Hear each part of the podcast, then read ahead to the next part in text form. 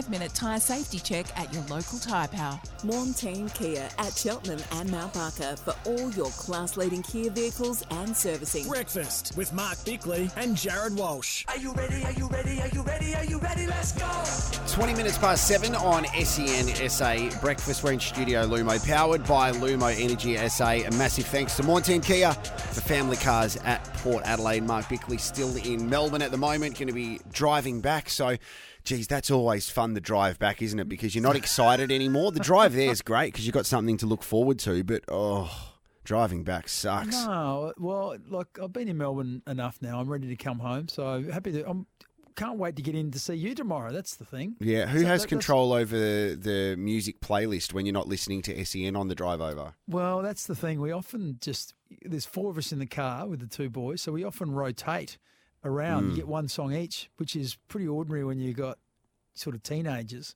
You get some rubbish that's getting played out of the back seat. Let me tell you. Do you go on the the giant slide in Nhill? There's a big slide that you go down, and it's been there for about 50 years. You should do No. that. No, I Take a photo of yourself on the giant slide today and send it in. We'll chuck it on the socials. I'll be just I'll be going straight through Nhill. Where are you going to stop? I don't know. Haven't thought about that. All right. Well, I'm glad I asked that question. Um, on 1300 736 Get back to the 736, um, Joe has called in from Brompton. So immediately you have won the Archie's footwear voucher for 100 bucks, Joe. But you got to talk to us first. So what do you want to talk about, mate? Thanks for listening. Morning, men. I'm just ringing up about the number one draft pick. If I was West Coast, I'd be trying to pawn it off to get two to three first rounders if possible.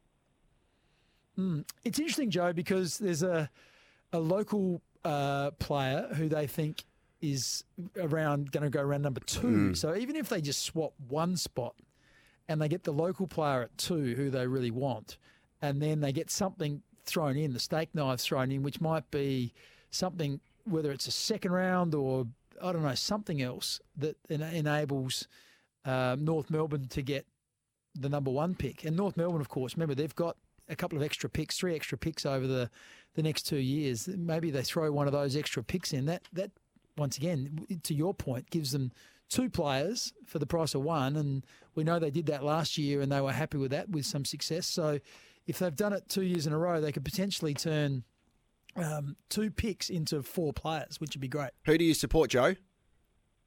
Uh, I'm a Port fan. Yeah, okay. Happy with Travis Boak? Uh, yeah, very happy. He's been a legend, so he's got the right to go around again. And he still delivered this year. He's still pretty good, so he's Hmm. serviceable. Hey, absolutely, mate. Congratulations. Did, uh, You've won the just- Archie's footwear voucher. Can I just ask Joe a question? Because it's sort of on the opposite for Port Adelaide. They gave up a couple of first round draft picks for, for Jason Horne-Francis. So instead of having one pick and, and, and turning that into two or three players for West Coast, were you happy with Port using two or three picks to get hold of Jason Horne-Francis? Uh, well, I was because he'd already been in the system and he's going to be a gun. Mm. Whereas Mhm. players, number one, you're never quite sure what you're going to get, and I feel like he's going to deliver. So I am happy with that. Yes, and, and on exposed form, I, I think you should be rubbing your hands together with what's to come. He looks like an absolute star of the future, if not already. Thank you, Joe. Let's have a listen to West Coast list boss in Rohan O'Brien. This is what he said yesterday about the number one pick. Uh, it's a fairly simple position, uh, to be honest. Um, we're feeling like at this stage we're likely to keep the selection and go to the draft. It doesn't come along very often. Pick one, and you know we're trying to bring in some high and young talent, so it's a, a unique opportunity in that regard. We'll listen to everyone's offers if they come our way, um, and that's you know we're open minded around that, but it's going to have to be something pretty special, I think, to turn our heads. Um, so we'll just see what unfolds. At this time last year, we didn't think we'd trade pick two, and that changed, uh, and we feel worked out really well. So we'll listen to those offers and just see what happens. Uh, Okay, Bicks, quickly before we head to the break, I want you to go through uh, recent history of number one draft picks because there's a lot of pressure on Harley Reid at the moment before the kids even picked up a Sherrin in the AFL system. Yeah, so last year it was uh, Aaron Cadman who uh, played a couple of games without setting the world on fire. He's uh, he went to GWS after that uh, number one pick was traded. The year before was Jason Horne-Francis, who looks like he's going to be a genuine star. Uh, 2020 was Jamarra Ugle-Hagan, who is on his way to being a, great player, if not uh, already. Kicked five goals in a game for the Bulldogs this year and had a good run. Matt Rowell, uh, it was 2019, was the number one uh, pick. He's going to be a very good player for a long time. 2018 was Sam Walsh. He looks like a bona fide uh, player for Carlton. Won the player of the final series. Cam Rayner was 2017. Well, he showed this year that he's a very, very, very good player. Andrew McGrath was 2016. So he's been solid. Interesting sort of back pocket, half back flank. You don't often see too many number one picks in that area. Jacob Weitering was 2015. Well, he's, uh, you know, a great leader and a key position stalwart for Carlton. 2014, this is where it gets a little bit interesting. 2014 was Paddy McCartin at St Kilda, didn't work out for a whole range of reasons. 2013 was Tom Boyd. Uh, he was at the GWS Giants, didn't work out for a whole bunch of reasons. 2012 was Lachie Whitfield, well, he's a star. Uh, 2011, Jonathan Patton, GWS Giants, well, that didn't work out. David Swallow, 2010, has been a really good player for a long time, but he's been more solid than star, I would suggest, at the Gold Coast Suns.